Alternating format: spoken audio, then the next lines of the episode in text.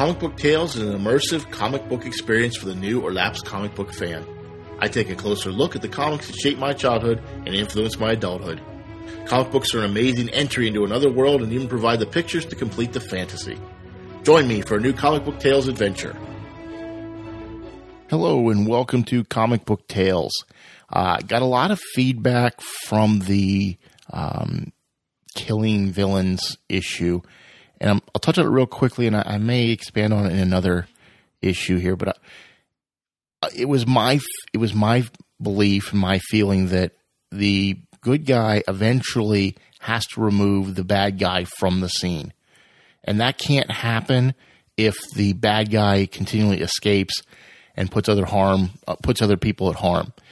And I've listened to some other philosophical feelings on that there's a there's a famous one with a trolley. If there's if you've got a bad guy and you can and there's a runaway trolley and if you kill the bad guy, you'll save um, a bus full of children.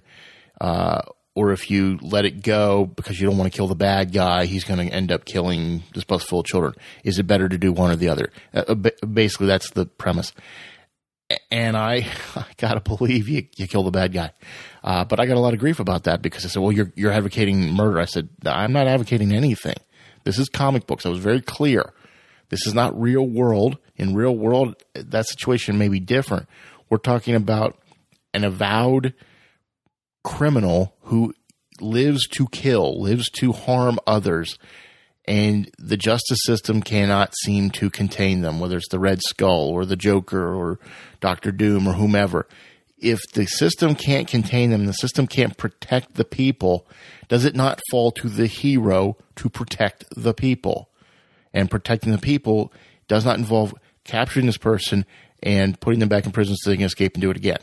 That's not protecting. That's simply delaying the process of killing people, but it doesn't it doesn't protect anyone. And I think that's the philosophy I was trying to get across. So I'll delve on that in a little bit, probably in a future issue. I've got a, a gentleman I want to bring in. We can talk about that at length. But I just wanted to say I'm not advocating murdering anyone at any point, anywhere. This was a philosophical discussion in a comic book. Remember that, people. So, what do I want to talk about today? Now that we put the the killing comic book evil to, de- to bed for the moment, I want to talk about what if Marvel Comics never existed? And you can expand that into what if it existed for a period of time, but then ceased to exist, which could have happened over uh, numerous times over the years. What if Stan Lee had never decided to work for his uncle Martin Goodman uh, and become the writer and the the face of Marvel Comics? Um, there's a little known fact that you most people don't know is that Martin Goodman, who was the founder of Timely Comics, and eventually uh, Marvel Comics. He actually was supposed to be on the Hindenburg in 1937, coming back from Germany, and he changed his plans at the last minute. So he more than likely might have died prior to ever getting Marvel Comics ever existing. It's one of those ripple effects, butterfly effects you, you think about. But let's say, you know, Stan Lee does write his great American novel and decides comic books are not for him. And he doesn't work his darndest to make Marvel Comics what it is today. And make no mistake about this, Stan Lee is a huge reason why Marvel Comics is in the pantheon of discussion for entertainment uh, in today's culture. Now, he didn't do it alone. No, there's no question about that. Jack Kirby was influential in the early years. Um, a lot of other talented artists, writers, people made Marvel Comics what it is today. But you don't have Stan Lee. You don't have somebody you know, quarterbacking that whole thing and making it possible and, and beating down the doors in Hollywood to try to get Marvel uh, on the scene. So Stan Lee is a huge focal point. But let's say Stan Lee does write his, his great American novel. He goes out and writes his great American novel and he's successful, not successful, but he pursues that for the rest of his career. We don't have some of the, the characters we, we know and, and love today, which means they don't exist. Now, they could exist in form with with another company. Um, but then you're left with more than likely you're left with DC Comics, and you're left with um, I would say a pale imitation of what comics should be. And why do I say that? I say that because if there's no competition, you tend to give the base minimum necessary to create what you're creating in your in your, in your environment. Um, one one electrical provider choice in your area means they can jack the rates up to whatever they want. One cable provider means the rates are different for you than they are where there's competition. Competition breeds um, the ability to adapt and change. You don't if you don't have that, you tend to be stagnant. And I think what you saw in the in the 50s with DC Comics and even into the early 60s was a stagnation of the comic genre. It left an opening for a Marvel Comics to enter and create a different way of viewing things, a more realistic, a more um, locally focused. Maybe that's a better way of putting it. It, it just it allowed Marvel Comics to step in there where DC should have shut the door quickly. The door should have been slammed shut. There should have been no question whatsoever that DC was the dominant force in the comic book world. And they let it slide because there was not a lot of competition. There was not a, a huge publishing house. They, they weren't, they owned everything. And they didn't do that and allowed Marvel to come in. But if Marvel had not done that, if Marvel, Stan Lee and Jack Kirby and to lesser extent Martin Goodman had not allowed those things to happen, you you wouldn't see the world the way it is today. You'd see, I, I, I predict that DC Comics, if it still existed, would be a far shadow of what it is. You wouldn't have the Dark Knight from uh, from DC. You wouldn't have the the uh, Christopher Nolan Batman movies. You wouldn't have arguably Batman versus Superman, good or bad. You wouldn't have stuff like that because you wouldn't have had somebody challenging that. So you have to think about that in, in respect to what created that. Everything isn't created individually and exclusively on its own, uh, apart from everything else. Everything is a part of a, a larger grouping. So if you've got DC Comics and you have no Marvel Comics, you suddenly have just DC, who says, we don't have to challenge the status quo. We don't have to get better. We don't have to make ourselves better. And by extension, and this is key, and I think people forget this. You, you, you, create that vacuum, but if you don't have more people talking about comic books, maybe comic books don't survive into the '90s to be collector's items, or maybe they do, but they're they're weaker because of it. You don't have the noise around it. We talk about it in marketing circles that it's it's creating the noise around your your product, which means you you take a small pie and you make it larger so even if you your percentage hasn't increased, the pie has increased. Therefore, you get a bigger slice of it. So if you go from a 12 inch pizza to a 16 inch pizza and you still only get half of the pizza, you've gotten more because you're now on a 16 inch pizza. That's what that's what the Marvel DC back and forth over the years, decades, has created. And I think that's where a lot of people forget. You have to have somebody pushing you and challenging you. you. Do not get better if you don't have somebody pushing up and running up from behind to try to make you a better writer, artist, uh, storyteller. If you don't have that, you get bland, blase, and that's what you got in the 50s with DC.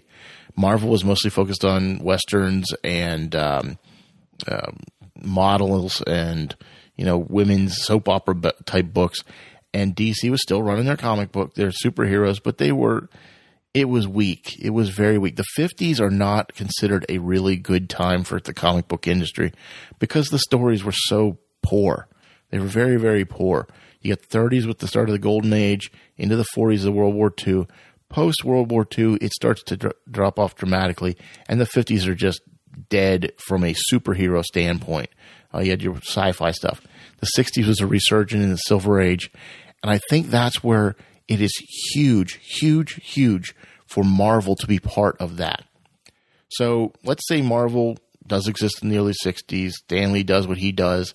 We get into the 90s. Marvel's flying high because the the collectors are out there buying up multiple issues of multiple books. You have the X Men book in the early 90s that um, had, I think it had 12 different covers um, to, to run that you could put together and make a, a, a nice picture.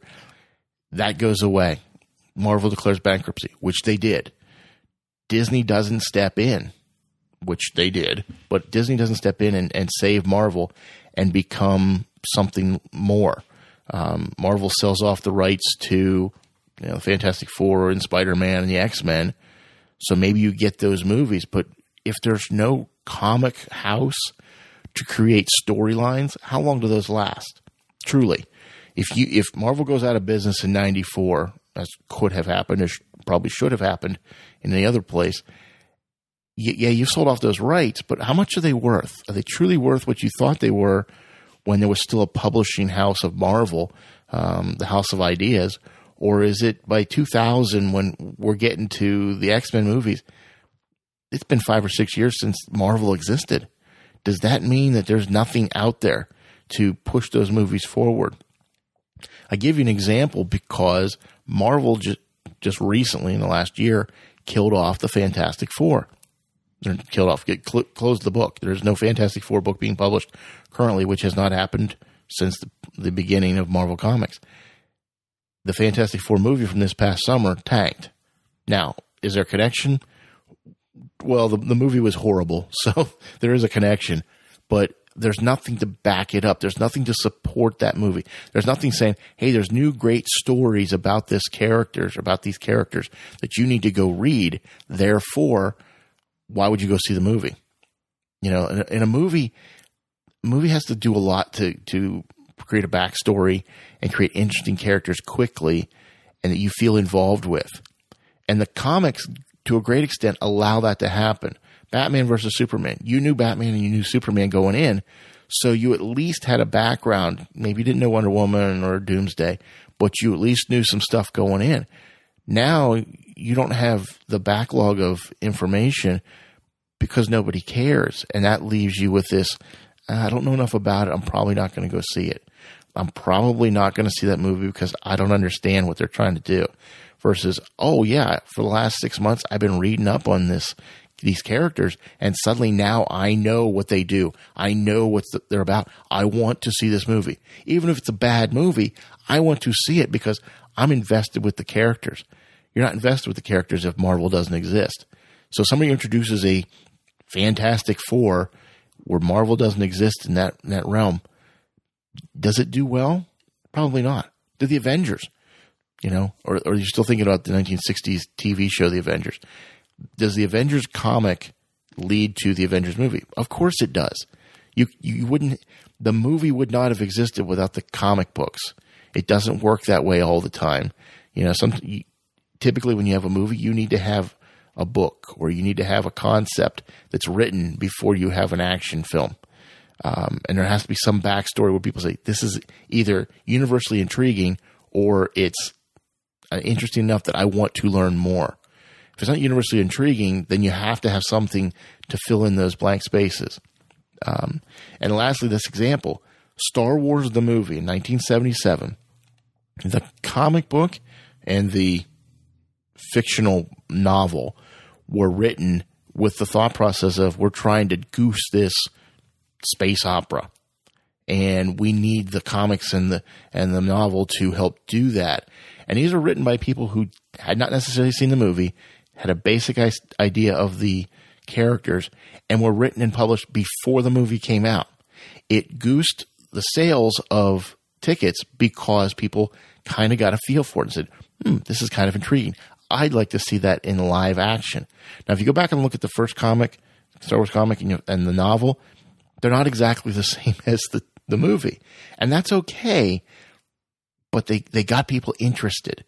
I, I would contend the, the comics have to do the same thing. So if Marvel Comics had never existed or failed to exist past the bankruptcy in the early 90s, I contend that what we have today would be a much blander, if it existed at all, paler entertainment um, opportunities. DC on their own would not have challenged the status quo in the 60s. They would not have made better comic books. They would not have made more interesting characters. You would have had what you had right up and through um, the late 90s with DC, which was dull, dull, dull.